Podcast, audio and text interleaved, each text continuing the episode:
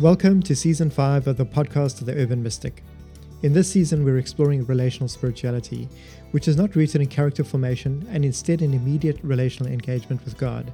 It is a relational, mystical spirituality encouraging people to enter deeply into living and loving in relation to their own self, others, and God. We can't think of any better venture to give our lives to than this, and I'm sure you'd agree with us. In this episode, we dive into another of our key values, that of intimacy with God. Though we can draw on a number of analogies from our human to human relationships, these often support the idea that God is practically distant and that engagement with God constitutes a peak or mountaintop experience. This is, however, untrue, as the image of intimacy is presented by God to us as the true depths of what a relationship with God can be like and what we can attain in this life. Are we perhaps selling ourselves short and substituting faith and limerence for genuine relationship? And if so, what beginnings do we make at exploring and establishing intimacy with God as our highest and deepest value? Urban Mystic relies on your support to do the work that we do. Please consider making a regular or once off contribution via the, the link to PayPal in the show notes. Please don't forget to like this episode, subscribe to the podcast, and leave a comment on your favorite listening platform. Moving on to the value for intimacy with God is quite challenging because it's a lot easier talking about the ways in which it is practiced than talking about the value itself. And I think it's it's important to note that when it comes to this as a value, it, we're we're in good company that goes back quite far back. I think that's uh, how do I put it? You know, you know. So in many ways, we could we could think back to people like Brother Lawrence, who speaks about the practice of the presence of God. We can think of people who pioneered alternative expressions of church, like silent worship. People like George Fox. We can think of people like Jonathan Edwards, who speak of things like the religious affection. We can think of individuals like like like Charles Finney, or, or locally here in South Africa, Andrew Murray, John Wimber, all of those where, where there's various different language that's used, but it's actually pointing to the same thing. And when you look at the context of what they're doing, you're looking at the way they put it into practice. And then behind the scenes, you're dealing with their value for the presence of God, their value for intimacy with God, their value for a relationship with God that, that means that they pursue it and that it's a vital part of the way they do ministry or go about practicing their spirituality. But I feel like we are we're in a context where faith is prioritized, where mystagogy is the norm, and where people are educated to believe in God, but we don't have experience front and center with what we do when we practice spirituality or when we do church. We are in an environment where experience is not very trusted and, and where we almost have this dominant paradigm that says that faith is mature and doesn't rely on experience, and an immature faith is an earlier, a young faith that the, where a faith commitment is made and experience is a part of it. But then we quickly get into the thing of you can't trust your feelings, you can't trust your experiences. So you have to believe on the basis of faith. You've got to believe on the basis of the, the long standing tradition of the faith and the scriptures because they actually give you what you need. And I feel like there's a there's a bit of a weirdness to that because I feel in many ways it's like saying to a couple that their experience doesn't matter or their emotions don't matter. That all they experienced was a was a honeymoon phase when they were new to their relationship or new to their marriage and that that is supposed to fade and then you're supposed to be left with a mature commitment to each other you don't need the assurances of the relationship. You don't need the feelings to go with it because you've got this mature commitment that you, you just settle into. I know many couples like that that are no longer couples because it just doesn't make sense. If, if all you're looking back is to a picture book and to early experiences that you had 10, 20 years ago together, but you don't have current renewing experiences, you don't have a vibrant emotional relationship. You don't have moments of wanting to connect with each other and spend time together or do things together, then you're actually not relating anymore. And I feel like the dominant paradigm that we have for, for, for faith is one where you, you may start with an early experience, but experience is not necessary. You're just supposed to have faith and you're not supposed to rely on experience, which means that God talking to you directly is not important. You just read the Bible and you have faith, or you go to church and you have faith. And I feel like there's a discrepancy there that I feel is very important to unpack and, and chew through because to value intimacy with God is to value the kind of relationship where you share experiences together by doing activities together. You spend time with one another, that means that you connect meaningfully. And those times are characterized by verbal and non-verbal communication and by the quality of your interaction. Yeah, that's fantastic. And that gives us so much, yeah, that gives a lot of room to explore. And, and to be very honest, has blindsided me a little bit because Oh, I like that. When yeah, yeah, that's me too, me too, because that's quite helpful.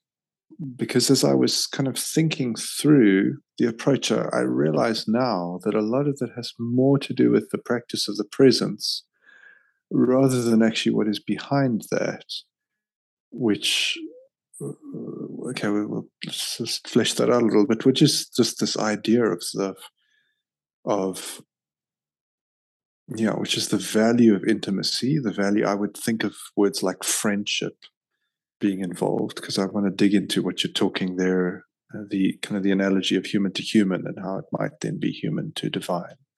Because the, you're right, there are practices that come out of that, but it's rooted in this sense of I can expect to be closely connected with another and even potentially more and more closely connected.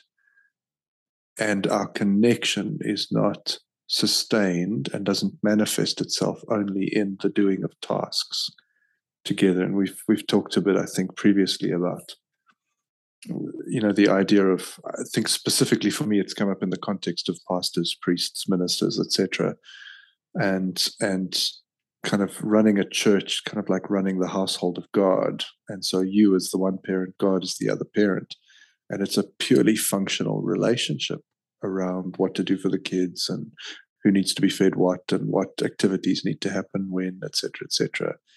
But what, what, yeah, what you captivate, what captivates me in what you say here is the central kernel, which is the sense of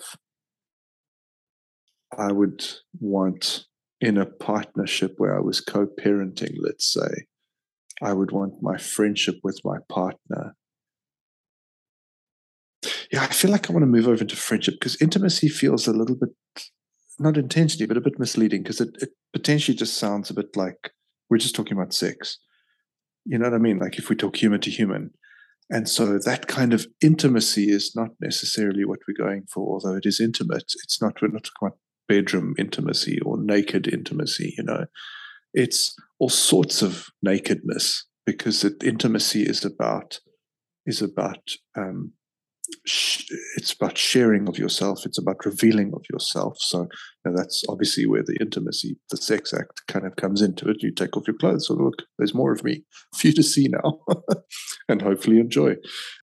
I take off the layers of who I am of my hurts and I unpack my history with you, etc. And really good friendship for me does that. Really good friendship is not it's not sustained alone by oh, like oh yeah you and your friend Rory yeah yeah we uh, we go cycling together or we play basketball together or we uh, part of the darts club or whatever we're in a book club or whatever it might be just shared activity that could be part of it but if you really talk about true friendship it has to do with I know more of you now than I knew back then.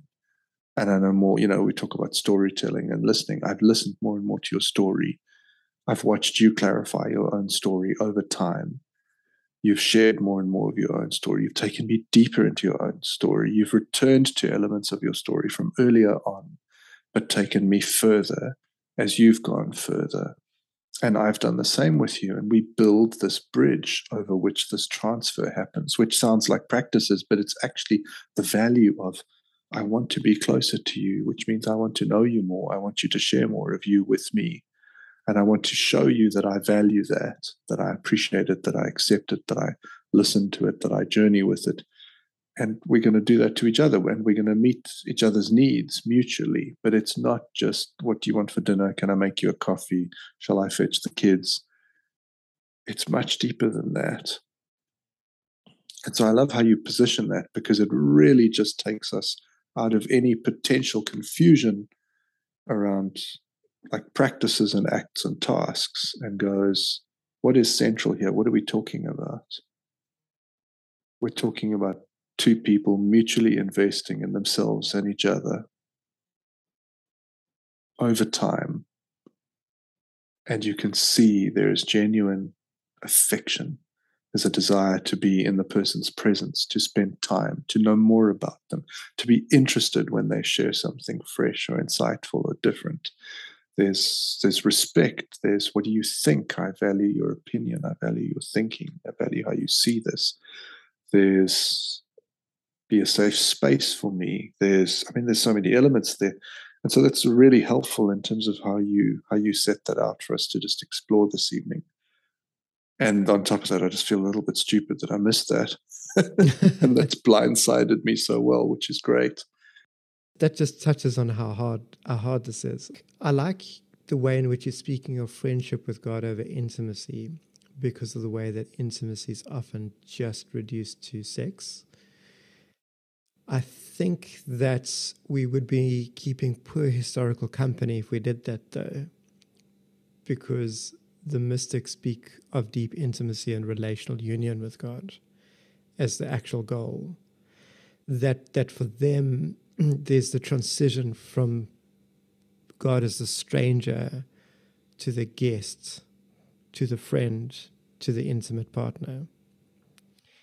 And I think that it's a valuable distinction that you hold, but it's a distinction that arises from a dysfunction in our society, in our context, rather than a recognition or a respect for the deep value of what we're what we're actually aiming for. So that's good. I'm just thinking of it that way. But but what you've said is really valuable because it isn't reduced to sex. We we're not looking at having sexual union with God. We are looking at the notion that intimacy and relating intimately is actually what that transition from stranger to guest to friend to close friends to confidant you know there's these different steps and layers that we could we could use to understand i th- i think the other thing so so what i'm trying to balance here is is is, is respecting and valuing your insight there while at the same time trying to trying to think of what's what's potentially taken away by that. I like that. No, that's that's very very very good because yes, because you quite rightfully point out that if we only talk friendship, let's move back to the human to human. Let's uh, I think maybe that's also helpful. Let's be very clear when we're talking about what. So, if I speak about the human to human, to only speak about friendship is not to talk about the deepest intimacy that two human beings can experience. That's not what I would describe it as. I would say that friendship is right up there, number one, and so is. So this is where it gets a bit confusing for me, but so is the the bodily connection, sexual. Uh, they again like choosing language carefully because sex can sound like one very specific thing, but there is a physical connection between two people. And and so I would think there is a physical, there's an emotional, there's an intellectual, there's a spiritual, and what else would there be? And those terms would need to be unpacked well, perhaps. But between two people to really move, as you talk, I like that how you talk from stranger and I'm going to jump a little bit because I loved what you said earlier about you know people having a first meeting with God, that's not that's not task oriented, right? Like it's it might like you you meet you meet somebody for the first time, perhaps over coffee. You're both sitting there drinking coffee. But that's not really what's going on, right? like that is an unveiling. That is a first discovery of this person. There's a initial perception. You know, there's the first uh, first impression there's there's perhaps an interest and excitement who's this person why do i find them so physically attractive. Oh, wow, Jeepers talking to them, intellectually attractive. Oh, they share a bit more deeply. Oh, emotionally attractive. There's, there's a lot of things going on there, right? But that person is still very much a stranger. And I like how that moves through. And I think great human relationships do move from stranger to deeper and deeper and deeper and deeper. But you're right, to just say friendship is not enough. And actually, intimacy is where it's at. But just being clear in terms of what we're saying, what are these aspects, these facets of intimacy that might make up the, the relational union that the mystics speak of? Am I tracking with you? Very much so. Very much so. Well, I I want to throw something out that is that is actually I think it's quite unpopular in our thinking. Mm-hmm. But our I mean just out there in society in general. okay. So there, there, there's this notion out there that God is always present and that God is always speaking and that that it's us that's just not in tune with it. And so the idea is that we need to shift our understanding, our perception to then see that God is always present, that God is always speaking. And I don't feel that that kind of change is actually in relation to God. It's actually in a change in relation to emotional security and outlook, and almost just belief about what life is like. You know, God is not there. Okay, I changed my belief. Okay, God is always there. But nothing changes in my circumstances, nothing necessarily changes in my connection with God. So, so I want to put that out there, and I know that there's there's there's a there's a lot of kickback over that, and it it merits more formal and deliberate exploration.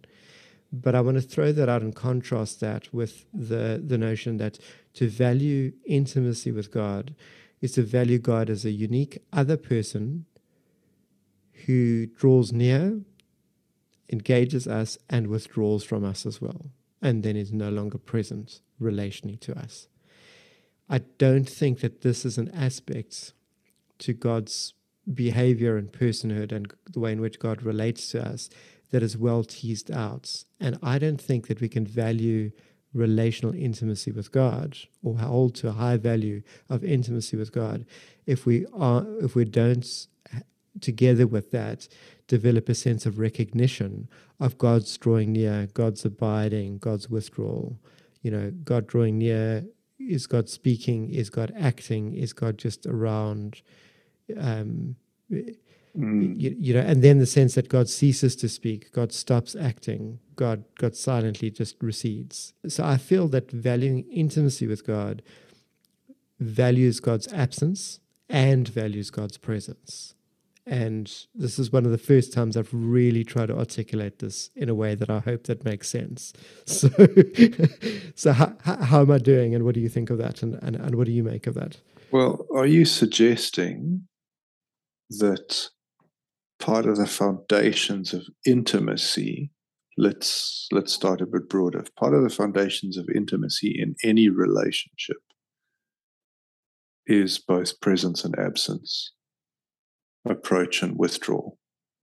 So, is that part of the building blocks of what an intimate relationship would look like? I think so, yes. Because on one hand, we've got the we've got the stark contrast between the person is absent, we both arriving to a meeting. So there's both of us drawing near and engaging. After that meeting is over, someone gets up and leaves, or both people get up and leave together. There's the withdrawal from each other.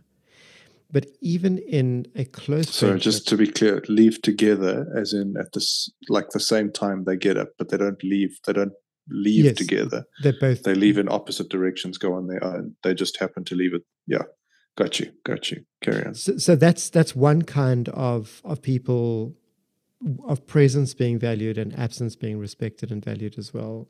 But then there's another kind of presence and absence where you can be sharing a space and and be working together and working past each other, but you're not actually spending quality time together. So then there's the difference between we might be in the same space and then we're turning to each other in quality time and sharing moments of connection as we go about doing, whether it's the same thing or different things. but you can have quality time and connection together. And there again, one is valuing the the, the, the turning to one another and valuing the turning away from one another to go about doing different things. And that's that's hard to communicate.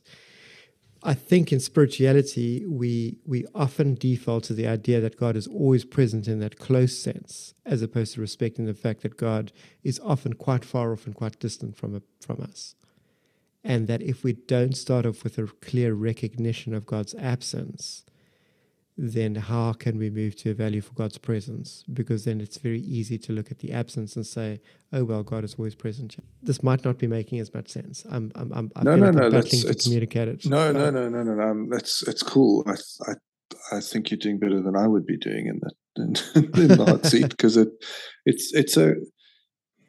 I think what partly it's it's complex. So partly what I'm battling with is to try and keep the threads somewhat separate because there are a number of tangents yeah, not even tangents, uh, important roads to run down in terms of exploring this. But to do it means to take each road as best as possible for itself and try and look through those and, and not, you know, not not try and run down all the roads all at the same time. Part of what makes this so complex is looming over the conversation all the time is the faith insistence that God is always present is the scriptural insistence that God is always present. And I just want to be careful when I say scriptural. I'm not necessarily saying I believe the Bible to be 100% clear that God is always here. I'm saying to an extent the used scriptural insistence, i.e., human beings say, No, but look, this says God, I'll never leave you nor forsake you, is a famous one think out of Romans. No, no, no, no. sorry. That's that's Jesus speaking at the end of a gospel. Oh goodness me! I'm going to beef up on my Bible knowledge a little bit more clearly to be taken seriously when I refer to that. Yes, that is the end of I think Matthew's gospel. And so people will say, so a human will say, "Here we go. Here's a piece of text. There we go. Proves it. It's done. God never leaves. God is always there and and those are big challenges to face head on but i don't feel now that you're coming directly at those. I think you are you're starting somewhere else and i think that's good. And i just want to say that for clarity's sake that's how i read it that yes those things hang over and those do need to be addressed and they do need to be spoken about.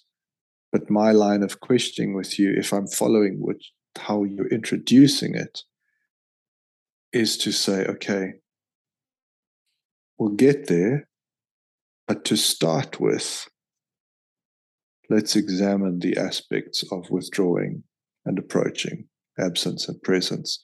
Let's look at that from a relational perspective and go, what is actually happening there? And so, partly what I'm wanting to just push you a bit on, uh, not push, that's that's maybe not unfair, but just to really just try and drill further into. Are you saying that presence and absence is somewhat arbitrarily circumstantial? It happens, it's in the circumstances, and how we respond to that is helpful or unhelpful? Or are you saying that presence and absence is an intentional necessity? It is in the DNA of relational intimacy. And without absence and without presence, without that sort of flow, relational intimacy cannot be achieved. And I see those two as distinct.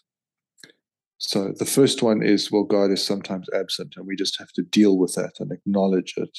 And then we have to try and figure out how to be, you know, present when God is present or whatever. Or are we saying, that actually it's not so arbitrary. It's actually very important that God is both present and absent in the same way that we are both present and absent to God, perhaps in the same way. And I'm not pushing for an answer here. I'm really interested in what you're thinking, but also just to top that off with human beings, I see in human being relationship, it's not just kind of through laziness or lack of attention or whatever, but that in some ways intimacy does flourish when there is not just a recognition. Because see, that sounds, in a way, I feel like that sidesteps the agency question, I guess. I withdraw from someone, I approach someone. Is the withdrawal as necessary for my relational intimacy with that person and potentially for theirs with me? Is the withdrawal as important as the approach? Because I think this is where it gets oh so damn complicated.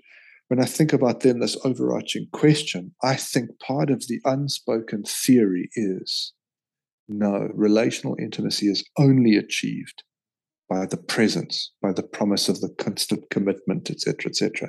And I think that's true to an extent. But I also know, for example, in human to human interaction, when two people are trying to make it together and they don't have alone time, they don't have withdrawal space, I don't think that that's a, I don't think that's part of a healthy relational intimacy. Sorry, that's a lot, but I'm just trying to tease out what you're teasing out as you're teasing out it, and as I'm responding it. It's flippant complex. I feel like I'm tracking with you, but I, I want to put on the table different kinds of absence to start. The one is the kind of absence that someone never experienced God arrive. They've never had an experience of God's presence. And, and I think it's the same thing with God's voice. There's the kind of thing where someone is only ever exposed to God's silence and absence.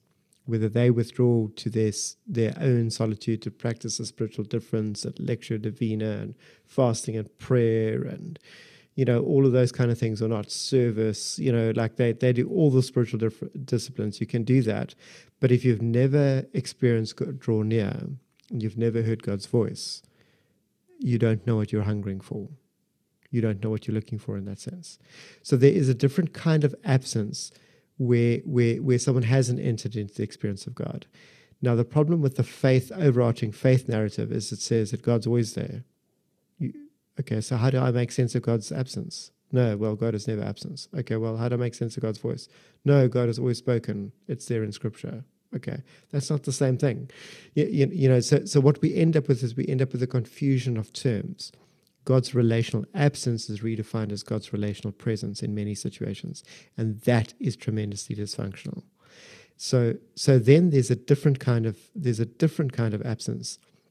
There's the kind of absence that you start experiencing on the other side of the fence, where you've been used to someone's presence and they've withdrawn from you, but you've only now just noticed. And then what happens is there's a longing for that presence. That's a very different kind of absence.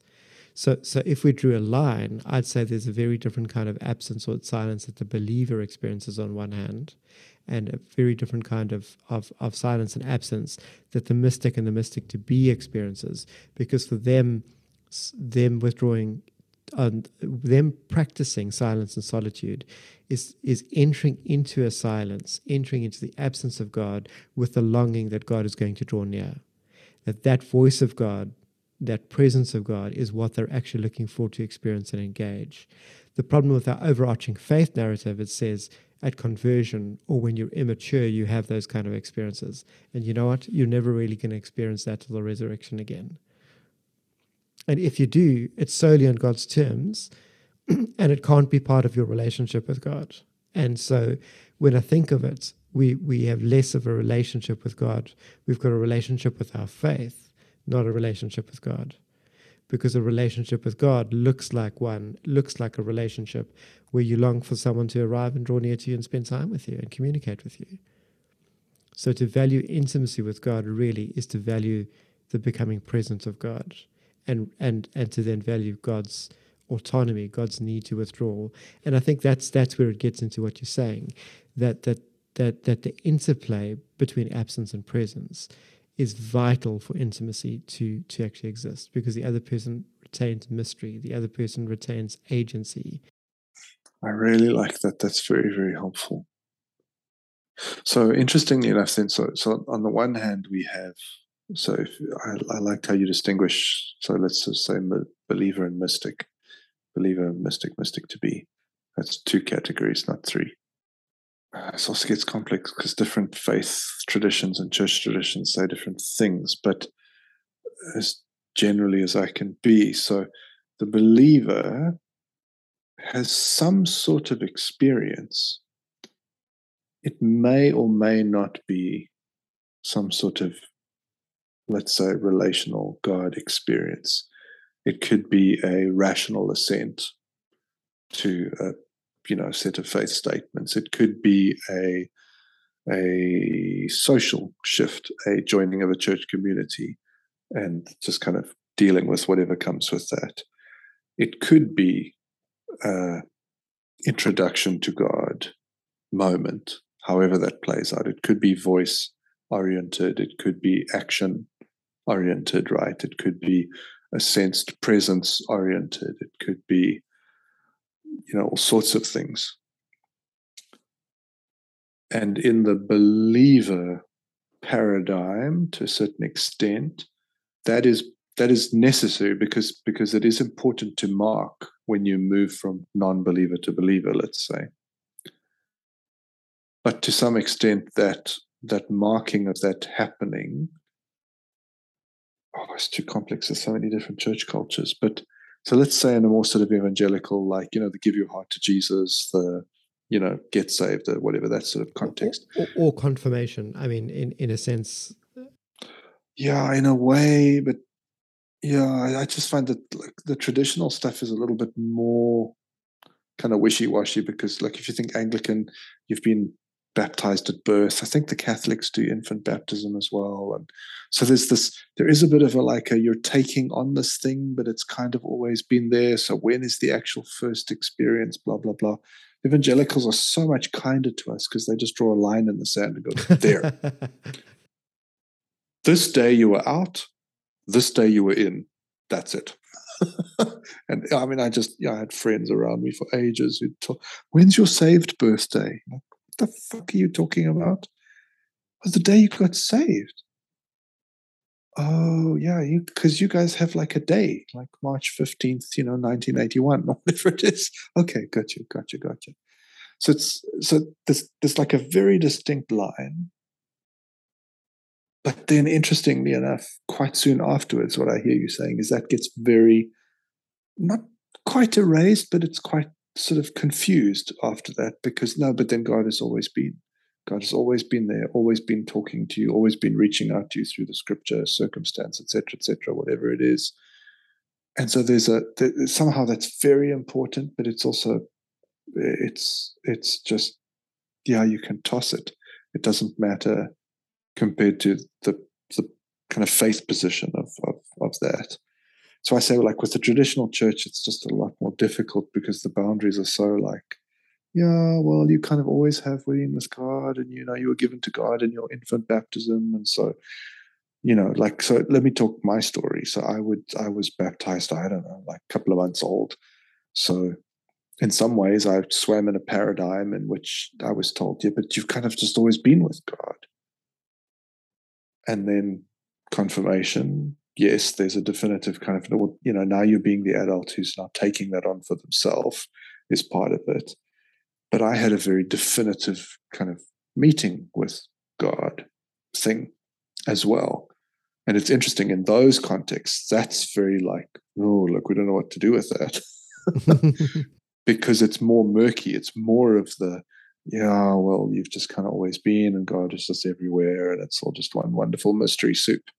So, in some ways, there's across different, and then I'm aware there's just many other different sort of things, but in my experience, that covers a, a huge amount of territory there, those two that have some just great similarities around, well, yeah, God just is always, all the time, you know, and you know in in a way in some ways i think what's prioritized is more the self to self in the you you are out this day you are in this the next day kind of evangelical approach i think because it's like you now know you're in the family. And what's more important is less the you and the dad connection and whatever's going on you know? It's more just you're in the family and we're not actually worried about what god said or what happened or whatever so much as just you're in and the family's always existed and it's always been possible to be part of the family and you said the right words or whatever, blah, blah, blah, accepted the right faith statements. I feel like I'm walking a bit in circles, but I like what you're putting out in terms of there's a time in which you are not aware don't know, haven't experienced the voice or the presence or the action. And so that absence is very different. And then at some point, it is possible to experience that there's an approach, a drawing near. But that doesn't translate into what this overarching theory says is all. And from then onward, you guys were handcuffed together. And even if you hate each other, you can't get away from each other. That's it, you're stuck. But there are other absences, and I like how you nuance that, nuance that, because those are far more like I don't miss John Smith, who lives in the US somewhere in some small town outside California, and he has three kids, and he lives in a two bedroom house, and they drive a Toyota Prius, and his wife's name is Shirley. I don't miss those people. I have no idea who the fuck they are. Who are, like who are these people? I've never experienced them. Maybe there's some sense of them being out there. Let's see if we could get them to hear this podcast. yeah, that'd be awesome. Shirley, if you're out there, give us a call. We want to chat with your husband. but, if I then did meet them, so let's say they do give us a call and say, hey, we heard you talking shit about us on your podcast. We're like, yes, awesome. Now I can meet you. and um, now we could chat. And amazing, perhaps we have this most amazing connection and conversation. And then I never talk to them again. That's what I hear you saying. It's a dramatic difference between what would you call that? Like the the existing absence or the default level absence before the first meeting that then becomes an informed absence afterwards. And informed even there needs to be qualified because I think I feel as I've spoken with some people who had an initial meeting and can't report any follows up, follow up to that. So, in some ways, their informed absence is different to someone who's told me, I've been relating to God for 30 years, and this last season is one of the hardest because I can't hear, I don't hear God's voice. I don't feel God being there. That's a very different informed absence, but they're both informed absences in a way, is what I hear you saying. That's really helpful start. God, I hope that wasn't a 20 minute tangent for nothing. no, no, I don't think so. Hmm. Look, I, I, think any environment, and and here I'd say the traditional and the evangelical environments, I would throw the charismatic and the Pentecostals and the third wave in the same category as well, but for, for different reasons perhaps. But I think it comes down to the same thing. The the facts the fact is if you don't think that it's important for people to have a clear experience of God, then that evidence is a low value for God's relational presence and a low value for intimacy with God. If you feel that it's very important for someone to have a conversion experience that involves God's presence, but it's not central or vital after that, then likewise, you've got a low value for intimacy with God and a low value for relationship with God.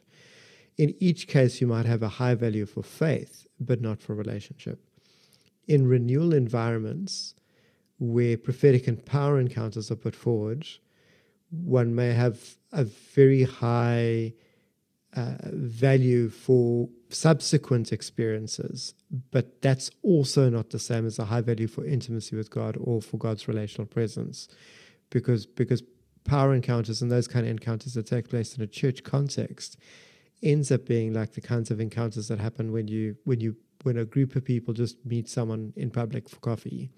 It, that's that's not a high intimacy environment. When when people start going off together to get to know each other, that's when you start transitioning towards towards friendship and, and intimacy. And so so I feel like I feel like those kind of the, the other kinds of environments, especially the kind you know, where people run the Alpha course and you've got the Holy Spirit weekend or, you know, the vineyard kind of ministry time thing that's tacked on to the end of every service, you know, you know, that kind of thing. In those environments, people often think that they or they, they feel that there's a difference to these other environments. Um, or how do I phrase that better? they feel that because there is an opportunity for a power encounter with God or a prophetic encounter with God, that th- therefore the value for intimacy with God is established. But in practice, what that looks like is either a leader or a handful of people being prepared to hear from God for other people and a handful of people responding. It's not a culture of intimacy. It's not a culture of relating. It's not a culture of valuing intimacy with God or a culture of waiting on valuing the presence of God. It's a it's it's valuing a, a power encounter, but it's not it's not a deep intimate engagement. If that if that makes sense. So I feel like we've I feel like I'd like to unpack that on its own merits in another environment or like at another opportunity. But I do want to highlight it here in case my my my fellow vineyard and other brethren feel like, yeah, yeah, yeah, we're on the same page, yeah, and we've got the answer. No, I don't think we do. And I'm owning that as someone who comes from within that environment. I'm just I'm stuck a bit because I I feel like you're saying you want to explore that somewhere else, but I want to explore that right now.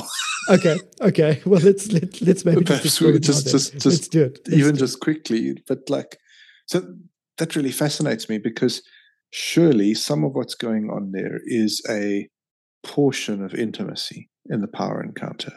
Yes. yes Perhaps. Definitely. I'm, I'm thinking out loud because I'm just wondering like something's happening. But from our perspective,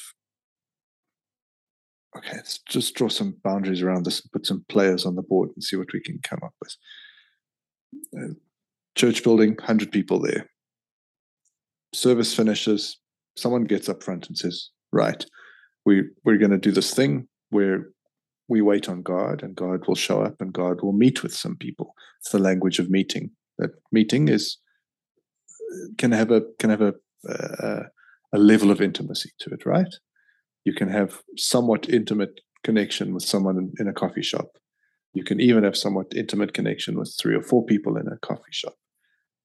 But these are facets of intimacy rather than necessarily what do we say like full blown intimacy or, or, the depths of intimacy or whatever. But you can have experiences of each other and god is going to come and meet with some people. And so that space opens up and let's say five people move off to the side and and one person out of the five is talking to another person out of the five so person one is speaking to person two in the presence of person three, four, and five. And something happens with person two. There is this power encounter. They receive some sort of healing or touch or sense of presence or a voice or or the gifting of something unlocking within them perhaps emotionally something happens and we would say that there are five people there, but it's not only five people, there is a sixth person who is meeting somewhat directly with person two, sometimes mediated by person one. But in the power encounter, we would say that there is either the potential or it is also has happened and does still happen that person two, perhaps introduced by person one, has some sort of encounter with the person of God. Something happens there. That's a touching, that's intimate. That's an experience, that's a meeting. That there's a version of no, it's not even there's a portion. There's there's there's a piece of intimacy happening there. That's it's vital. It's vital for that yeah. stuff to happen. Yeah. Right. But if it if that's it, if that's the only meeting, if that is the only time of connection, of hearing, of touch, of experience, whatever. In a way, what I'm hearing you saying, we could be saying is, I go to, uh, I don't know, uh, this is maybe a helpful one because it's also involves physical touch. I go to Johnny the physio, and I have a power encounter with Johnny, who happens to have two students observing him that day. And Johnny does some work on my shoulder and touches me, and I experience some sort of healing. And at the same time, it's been a deep frustration, my my injured shoulder. And when something slips and comes right and is easier, I have an emotional response to my connection with Johnny that day because Johnny has done something. Johnny has impacted my life in a way that is profound. I feel an emotional unlocking pain that I've carried or the frustration or my, perhaps my inability to do something because of my injury, whatever it is. And I feel some sort of connection with this person who's done it for me. And it's witnessed by these two other students, let's say. And so there's four of us in that. I have some version of intimacy, some portion of intimacy with Johnny the physio. I've got my shirt off, so there's some level of sort of vulnerability there. Johnny is touching me with Johnny's hands, trying to fix me, you know. It's this physical touch there. Through what Johnny does, I experience something quite wonderful, perhaps liberating, perhaps uh, exciting, perhaps, you know, whatever it might be. But I only know Johnny as Johnny the physio. That is the limit of my intimacy. I've even paid for that interaction to go and have that experience. If I really wanted to go further with Johnny, I'd have to say, Hey, what are you doing after this? You want to get a drink?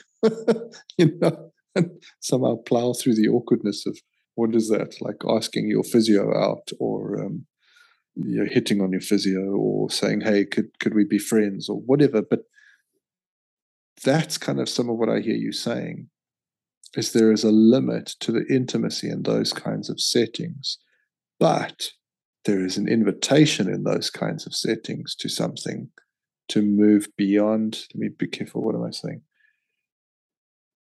To recognize the limitations there, but to realize that what's on the table is not only offered in that get together with those five people. Right? Person two gets to go home and potentially pursue that relationship with that being that drew near in that setting because that being is not captive to that setting neither is person two right? And and it can grow and develop blah blah blah. Uh, often what happens is is is that's more the typical post renewal kind of scenario. So you've got a hundred five are engaging in that kind of experience right? The other 95 are doing what the other 95 are often off to coffee because they don't feel that's relevant to them. They no longer need a power encounter. Joe Bloggs has been healed. Um, Sally's had prophetic words and is, is, like on a wise track in life and like everything's come together, you know, that kind of thing. So they've, they've, they've been there, done that. They don't need that anymore. So w- what we do is we end up with a culture where it's only those that are needy and broken need that power encounter or those whose faith is low, or those that need some kind of top up. That that's a very dysfunctional kind of relationship that's being built. Because it, it basically says if you're not doing fine, then this is for you. But if you're doing fine, then what is there for you? Well, then you don't need to encounter God. And that's because the practice dominates and the value doesn't lead. If we lead with a value for intimacy with God, then then as vital as those kind of ministry times are, they don't end up being they don't solely define what it is. Because in many environments i know many many vineyard people that basically like how do you reboot a church? How do you do it? Well you just you just teach this ministry training thing and you get churches to do this kind of stuff okay? So you get teams going around they teach churches to do that. But they don't get sustained because there isn't a value there isn't a culture there isn't a deep-seated value for intimacy with god for valuing the presence of god for waiting on god uh, you know as a practice that comes out of that or from from from connecting with god deeply in worship and taking time there. You know that kind of thing the, the value of just being present to god the value of, of, of longing for god the expression of longing for god. In that environment if you've got the 95 going you know i you know i don't i can afford an e-op i don't need god to heal me I'm out of here. You know, like I don't need that. That's that's for those people that are needy of that kind of stuff. That ends up being quite different. It's not a it's not a culture of intimacy. It's not a culture of valuing presence then. It's a culture of valuing power encounter or prophetic encounter to display that God is real, to get people to convert to faith, to do what? To come to church. To agree to not needing God. Yeah, in order to agree to not needing God. Yeah. Why? Because God has been sure. proven, so then I don't have a need for God. Whereas that's different to meeting someone and, and realizing, you know, oof, it's two or three days later, you know, I'm still thinking about them. Maybe I should give them a call. What could we do together? Maybe we could go for a walk or coffee. Maybe we could go for a movie. Go. Maybe I could invite them over for a meal. You know that kind of stuff. There, there's different. That's a very different kind of thing. Suddenly, there's a there's a there's a long there's the longing and the value for the connection with the person, which is why I think the language of intimacy is important. If you don't have a desire for God, it's hard to cultivate intimacy with God. If you don't have a desire for God, it's very hard to say, well, I actually want to put time into meeting God. If you've got a culture that says that God is always there and God is always present, then how can you have a longing for God? The only way in which you can have that longing is if something is wrong on your side. And therefore, you've got to make right with God, which looks like repent, believe, deal with your sin, blah, blah, blah, blah. And if you've done that, you should be at peace with yourself. And being at peace with yourself is, again, that's being fine with God. And I think there, we've got a very different kind of peace, or a very different kind of peace that we arrive at. We confuse that peace of leaving the anxiety behind, leaving dysfunction behind, leaving trauma behind. We confuse that peace that we arrive at within ourselves with the peace that comes with God's presence. Or, you know, uh, in other environments, we've got to talk about the, the terror that comes with God's presence. God doesn't always arrive in the same way. Yeah, I don't know if that's necessarily helpful, but I think I think yeah, I think the the other the other thing that starts happening in that kind of ministry environment is where do you get experience God? You get experience God when you come to the church service. How how do you gatekeep? Uh, who gatekeeps your experience with God? Well, it depends on the pastor or the leader and whether they value and they push ministry time. You know, if they stop doing that, then then then how is that access to God available to you? It's only available to you through those ministry teams, through those ministry leaders in that environment. That again is not a high value for intimacy with God because you're not cultivating or enabling people to cultivate intimacy with God for themselves. You're again creating some kind of culture of dependency, and that culture of dependency is on the gifts. And gift giving is a vital part of a relationship, but it's not with it, it, it you know, it's not the beginning and the end of intimacy. Oh, that's so helpful. So I, I, I think back a bit to to my silly example of the physio, right? And going. So take the second one first. So the gift giving, which is just very good. Now I'll come to that second. okay. I, I, don't know. You've got me hanging. I don't know where I want to start.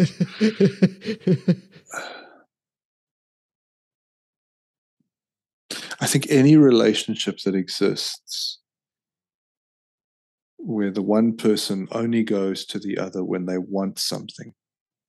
I think of like children coming to parents. I need some money. Can you drive me here? Da, da, da. But that's it. Is a very poor relationship. Right?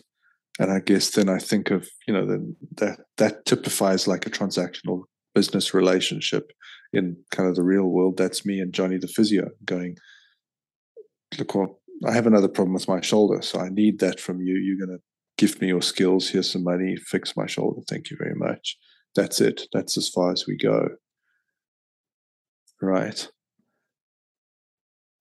And so I think the better example is if I think about it like a child and a parent and go, who wants to have a relationship with a kid over time, obviously, if the child is only ever going, I want an Apple. I want this. I want an Xbox. I want. I want. I want. I want. And they only ever speak to you when they when they have I wants, and you just think, okay, well, that's that's not going to work. That's not going to be a deep relationship between parent and child. But then what you say earlier is also just really, really helpful. It's really good.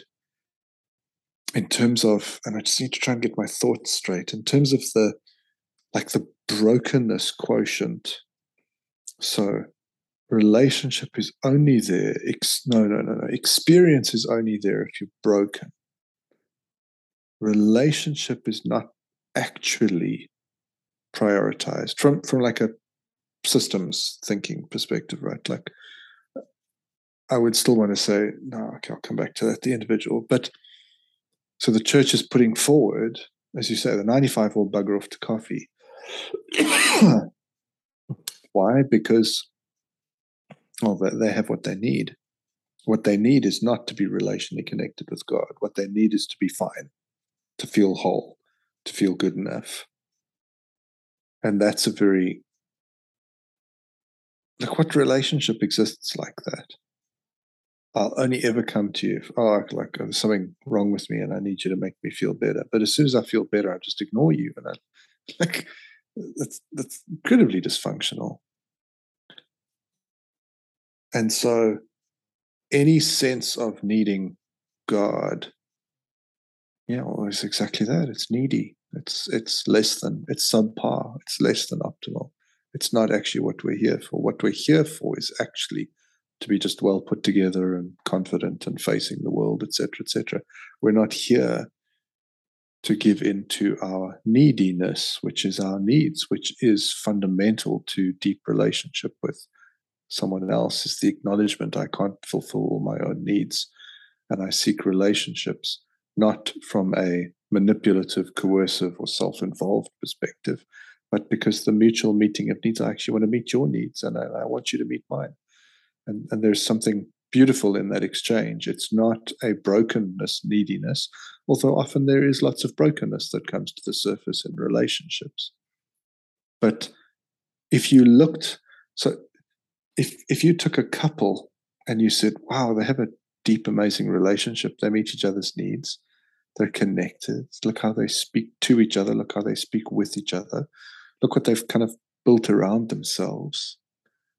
That's quite amazing. I put that in a church context and go, what a load of crap. Look how weak and pathetic these people are. Look what they've done. Look at this relationship they've built up.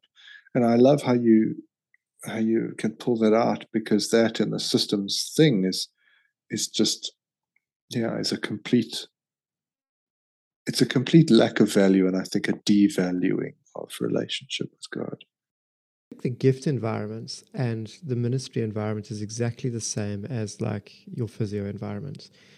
If you go to physio uh, to get your shoulder fixed, and they they're really starting to enjoy you, Steve, with your shirt off. Mm. Boundaries have been crossed, right? yeah. Not on.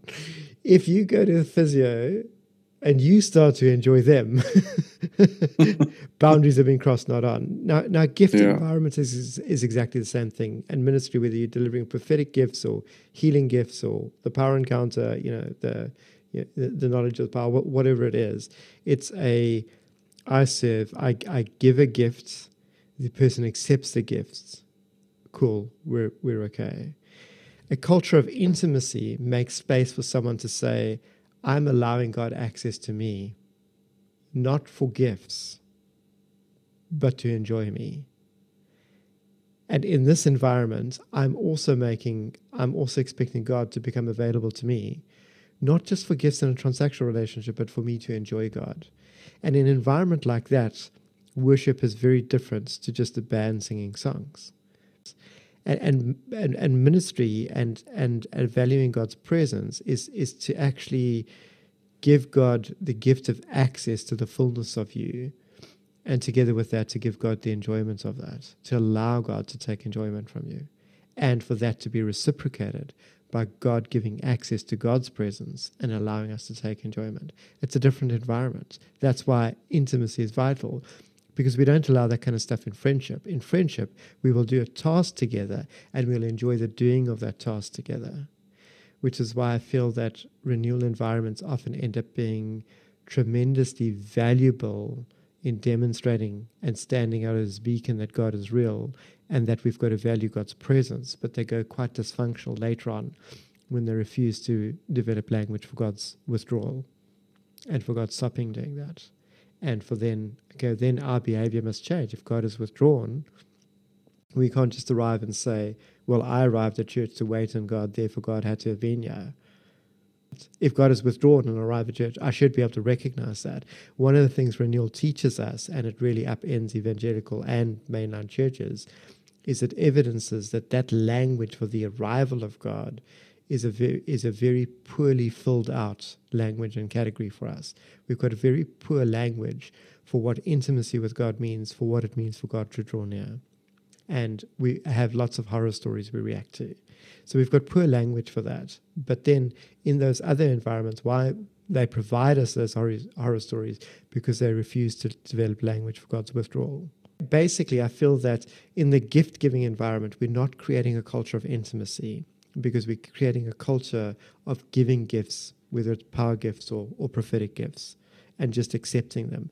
But we're not creating a, a an environment of deep emotional relational engagement between two persons that value and respect each other. And I think that's the fundamental difference.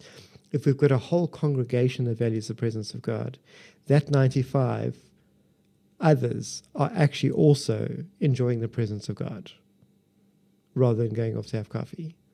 There's a, there's a, there's a distinct difference between the two. And you see, I think you see that when renewal starts and it, it'll be the five people that go for coffee and the 95 that will stay to encounter God. Post renewal, it'll be five that stay for ministry and the 95 that go off to for coffee. And the reason why I think is because we haven't cultivated, we haven't established a culture that values the presence of God. And we haven't got a culture where everyone is equally uh, versed in the coming and going of God. So this is is is where some of where like we look for language of things of valuing the creator over the creation, the gift giver over the gifts, right? It's the sense of pushing into the personhood behind the happenings the because because in, in a way like the, the gifts are a manifestation of a depth of personhood right?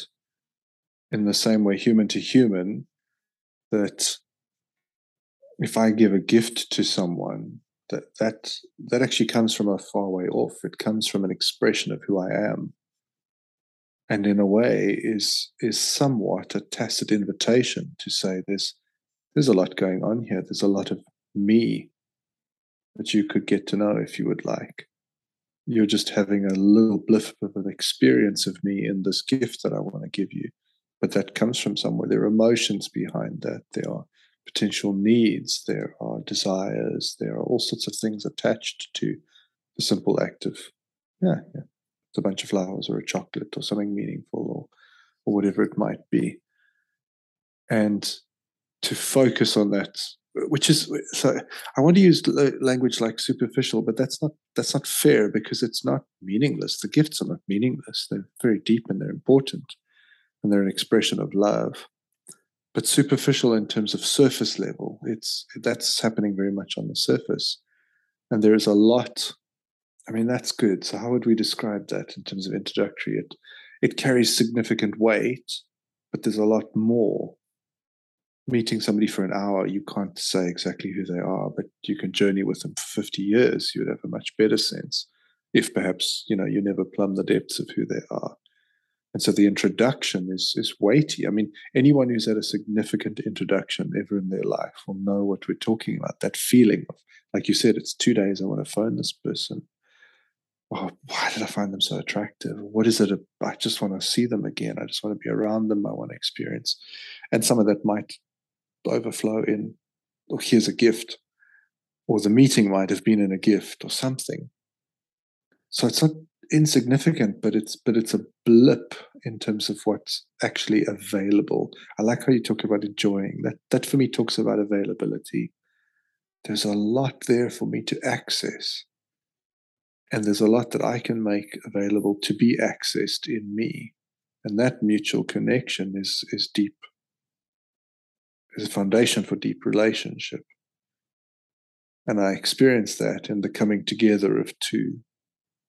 And then I ache and I desire and I long in the times of the, the withdrawing of each or one of the, yeah, the pair connecting. You know, I'm just I'm, I'm just reminded you of your your reference earlier to um, Jesus' statement of "I'll never leave you nor forsake you." Right. Often, what we're doing there is we, we're drawing off the shelf of of the spirituality of others because Jesus, his first audience were the people that he said that to. If I if I just take that and say that applies to me, but I haven't gone through the steps of of what Adam and Eve did, God comes to join them for an evening walk, and then God withdraws. Jesus says that a greater relationship than what Adam and Eve had is possible for us in this life when he uses language like, you know, At some point, my father and I will come make our home in you. And those are the first people, when he says that to, to people, it's to those people that he says, We're pretty close to you, we're never going to leave you nor forsake you. And unfortunately, I think what we have is we've, we've got a faith that draws on that and says that that conclusion applies to us, but not the preliminary steps of the introduction, the walking in the garden, the you know the, the, the power encounter, the gift encounters, the oh look, we're going to come and make our home in you. Oh look, we are so close. I'm never going to leave you. There's there's a progression there, and again, I think we we take that process out of the picture when we sell people this picture of faith that says your experience of God is not important. Because it was mm-hmm. what did Adam and Eve to go on? Experience of God. What did Abraham to go on? Experience of God. You know, show me one figure that's actually mentioned, that's titled in scripture, that doesn't have the experience of God to go. And mm. the building picture is towards this picture of Jesus, where that, that relational engagement is actually the predominant and defining feature of his life. And then we say, yeah, we can be like Jesus, except without that same relational engagement with God. I think that's where our spirituality leaves us. And our spirituality leaves us in a place that's quite dry and quite miserable and isn't life giving for us. Mm.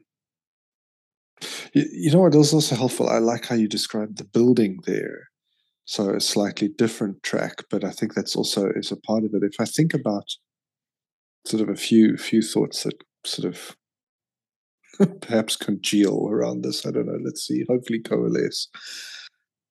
See, you know, you meet somebody new, somebody really fascinating, and one of the first sort of desires, almost instinctual desires, is oh, I just want to be around this person all the time. You think of like young love, right? Like like first love like that's that's i can remember being 15 and being driven home in my girlfriend's father's car he was driving me home oh that must be sitting in yeah it was unbelievably uncomfortable.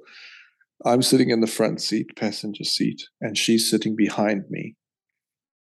And we're so desperately in love with each other at this young love at 15 years old that I'm sitting there with my hand down the side of the car seat into the back so that she can hold one of my fingers and I can hold one of her fingers in return, just even on the car ride, because it's desperate to be in each other's presence and not be separated. And and we used to spend hours on the phone, and my father would tear his hair out, what little was left, because we're spending so much time on the phone. What is this? What is this?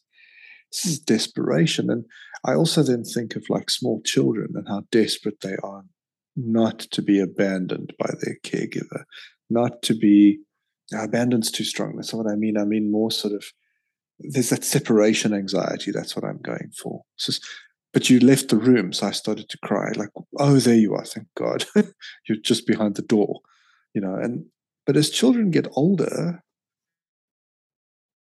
there are there are significant leavings. I'm going to leave you at school for the first time. I'm going to leave you to figure that problem out on your own. I'm going to leave you to battle through tying a shoelace because I know he, you know how to do it. And so there's also a building there in terms of that there's no growth towards maturity if a parent stays 100% accessible all the time for a child the child never has to stand on their own two feet. And, and I see this all the time, by the way. I feel like I just see this everywhere with children who have parents who, who hang around them, overly hang around them. There's just no risk, there's no space, there's no absence. And absence, this, you know, this was, was kind of suggesting to me earlier absence is really important. But under that absence, like there is a, like, I would never say to my kids, I will never leave you nor forsake you except after the age of six, after which I'll probably forsake you a lot. you know, the the under like the foundational promise is I'm not going anywhere. I'm there for you. But now you're eight, I'm going to be there for you differently to when you were two. So now I'm going to be there for you by not tying your shoes. I'm going to let you feel that absence so you can tie your own shoelaces. I'm I'm not going to be there for you. I've just done this with my son. He's just started his second season of football here in the Netherlands. And the, last time round, I was very sensitive to his language. And he was learning the Dutch language and everything. And so, like, I was, when we went to football practice, I was there on the field with him the whole time, helping him understand what the coach was saying, helping him integrate, helping him, encouraging him with his skills, blah, blah, blah yesterday I took him to his first practice of the new season. And I started to talk us through with him on the bike ride there, saying, I'm not going to be on the field with you anymore. I'm going to be on the side of the field and I'll be close and you'll hear me cheering you on. But you've moved up to a new level, a new division. And so I'm going to leave you to be on the field amongst those boys your own age on your own. And you know that if you're confused, you can say to the coach, What did you say? Well, I didn't understand, or whatever it is. And that actually, like, that was really hard for me as a parent to do. And I think it was significant for him as well. But there was an absence that I intentionally created because I had a sense if I don't do that, I'm going to be, that's a disservice to him. But all of that absence is built on the premise of the promise, which is, I will not leave you. I will not. I'm not going to dump you, but I will create absence spaces because I think they're necessary.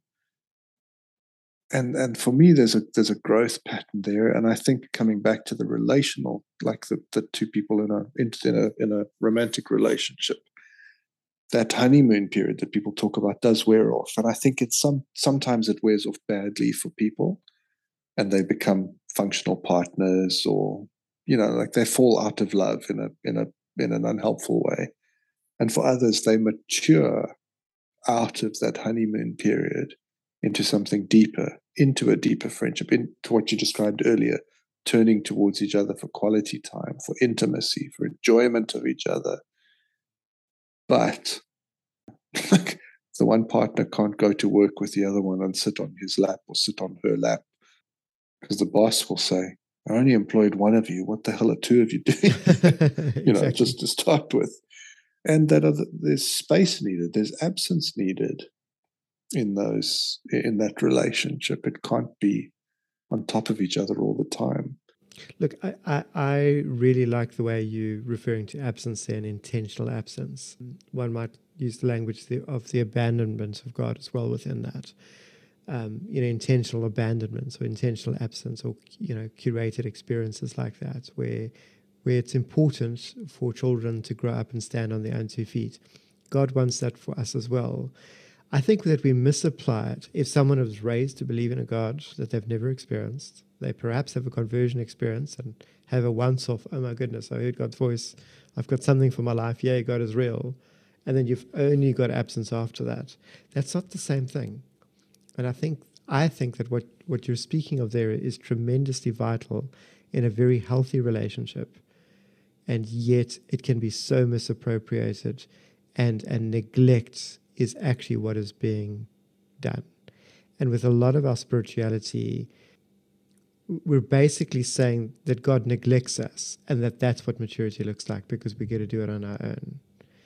And mm, it's, mm. it's, it's, a, yeah, a, a zero score intimacy right? Exactly, exactly. But also, it's it's it's it's it's not actually the neglect of God or neglect by God because that relationship has not been established. It actually hasn't even grown, and so it's a very different kind of scenario. And I think that it's very important that we we we we recognize because there's even Jesus saying to his disciples at some point he says, "I give you the keys to the kingdom." You know, that's like the equivalent of saying, "Yo, you've become really responsible for the stuff that I've been showing you." yes, yes, the keys to the car, the keys to the house. You know, like I can trust you. I, I can leave you with this, no problem. And and unfortunately, what we have often with people going into ministry or people grow up, growing up in the faith is they've got no schooling in the kingdom stuff at all. But then people lay claim to that, and when they lay claim, you end up with very dysfunctional things again. Um, you know, again, very dysfunctional practices, very dysfunctional things that are prioritized. And again, it's because there's a low value for the relational presence of God, a low value for intimacy with God. I once heard somebody describe the book of Genesis as a helpful roadmap for what it means to be Christian. I, th- I think that's a fair summary. I want to be careful there. Essentially, the beginning of Genesis, if you read textually, God is present a lot and speaks a lot. And as you move through the happenings of Genesis, God speaks less and less and is absent more and more. And eventually, you have the story of Joseph, in which, and I'm open to correction here, but my understanding is God does not speak. God does not show up in person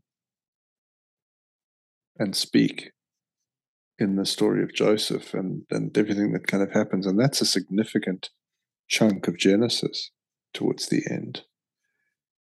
And that that is the wisdom growth that was put on the table is that's what it's like. There's there's a lot of like dependency and, and it wasn't covered from a relational perspective at all, but it's a sense of this is what it's like to start with. But if you're going to grow up, you actually have to grow into yourself and become independent and stand on your own two feet. And what we're saying is, yes, in some ways, you do have to grow up and stand on your own two feet. That is important. The, the yearning towards and stretching towards the keys of the kingdom and being trusted by God and being an adult in the family of God, which I've always found a fascinating question. What is it like to be an adult child to God as parent, but also experience God as, as intimate other and so that is very important because I, I, I'm more and more convinced that it's not the intended trajectory of my life is to stay, you know, like broken and and immature and and unhealthy. It's I've got to I've got to arc towards the better and the good and the healthy. But that doesn't mean that that is the relational trajectory because in both, if I come back to both analogies that I was saying earlier, no parent wants to raise a child so that by the time I don't feel, at least, I really don't think so. By the time that child is 21, they never have to hear from them again. That's a dysfunctional parent child relationship. And no intimate romantic relationship aims like its its its uppermost goal is that after a flurry of connection and sex and perhaps bringing some children into the world and whatever, that they just seek back, sort of sink back into a very functional relationship where they run a home and they have jobs and all the rest of that stuff. I think a healthy relationship holds on to the possibilities, the real potential for authentic and deep relational connection between two people, friendship connection, physical, intellectual, like real long term, deeper and deeper connection over time. And so there's the maturing of in the, the individual and absence and presence, I think, is wrapped up into that. But there's also the maturing of the relationship.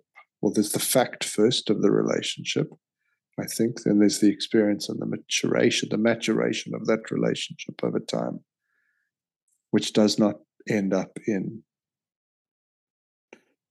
well, it's a curious paradox, actually, as I think about it, because I think it does, in some ways, end up with me being a bit alone as I become more and more myself, and I don't, I don't have to be me. I don't have to rely on someone else to be me. There, there's a standing on my own two feet of that. But part of being me, paradoxically, is also to be interlinked in, in this, woven into the web of relationship to exist in that deeply to share and to give and to take. It's not to be enmeshed, because that's kind of what I would say earlier. Like the, the enmeshment is bad. That's the unhealthy, perhaps earlier on, where you can't distinguish the one from the other. So there's this paradox of each standing on their own two feet and being kind of complete individuals, and yet yearning for each other and bound to each other and meeting each other's needs I think you answered something that's very helpful and very good there. I think that the, the danger is we often use one analogy as though it is it is the only you know like we no single image of God fully encapsulates God's relationship with us. The parent-child dynamic and God raising us to towards not being children, but raising us towards being adults, is is very helpful and is very important. But God is also the lover of our souls, and I think that that is arguably the image that we are to enter into, and that is supposed to actually characterize the closeness that we have to God. So, on one hand, there's the, the God wants to raise us up to be independent, to stand on our own two feet, to be God's ambassadorial representatives, you know, to be appointed to rule the earth like God rules the heavens, you know, etc., etc. So, there's there, that distance is important, right?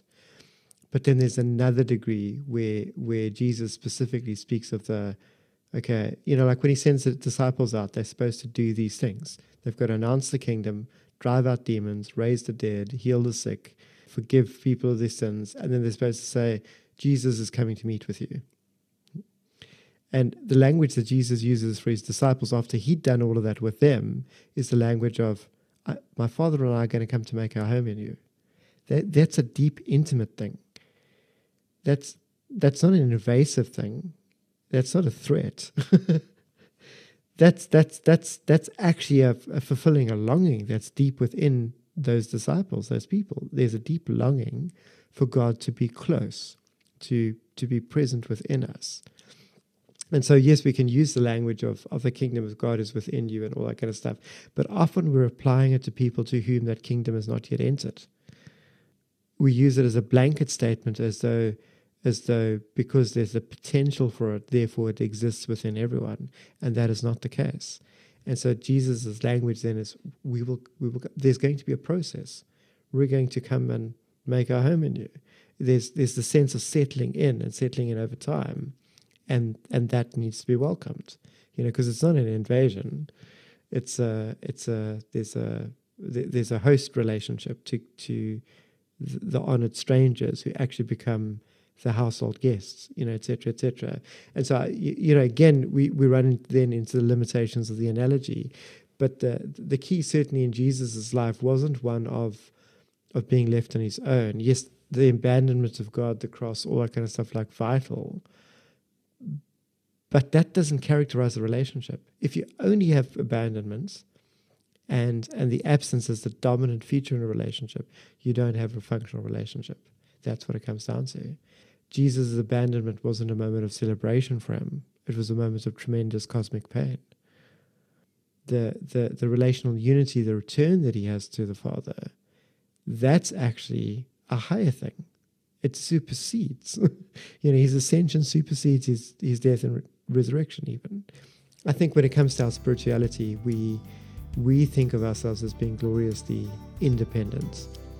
I think, on the whole, we struggle to be present and value intimacy with ourselves. We struggle to have intimacy with our partners and to maintain that in a healthy way.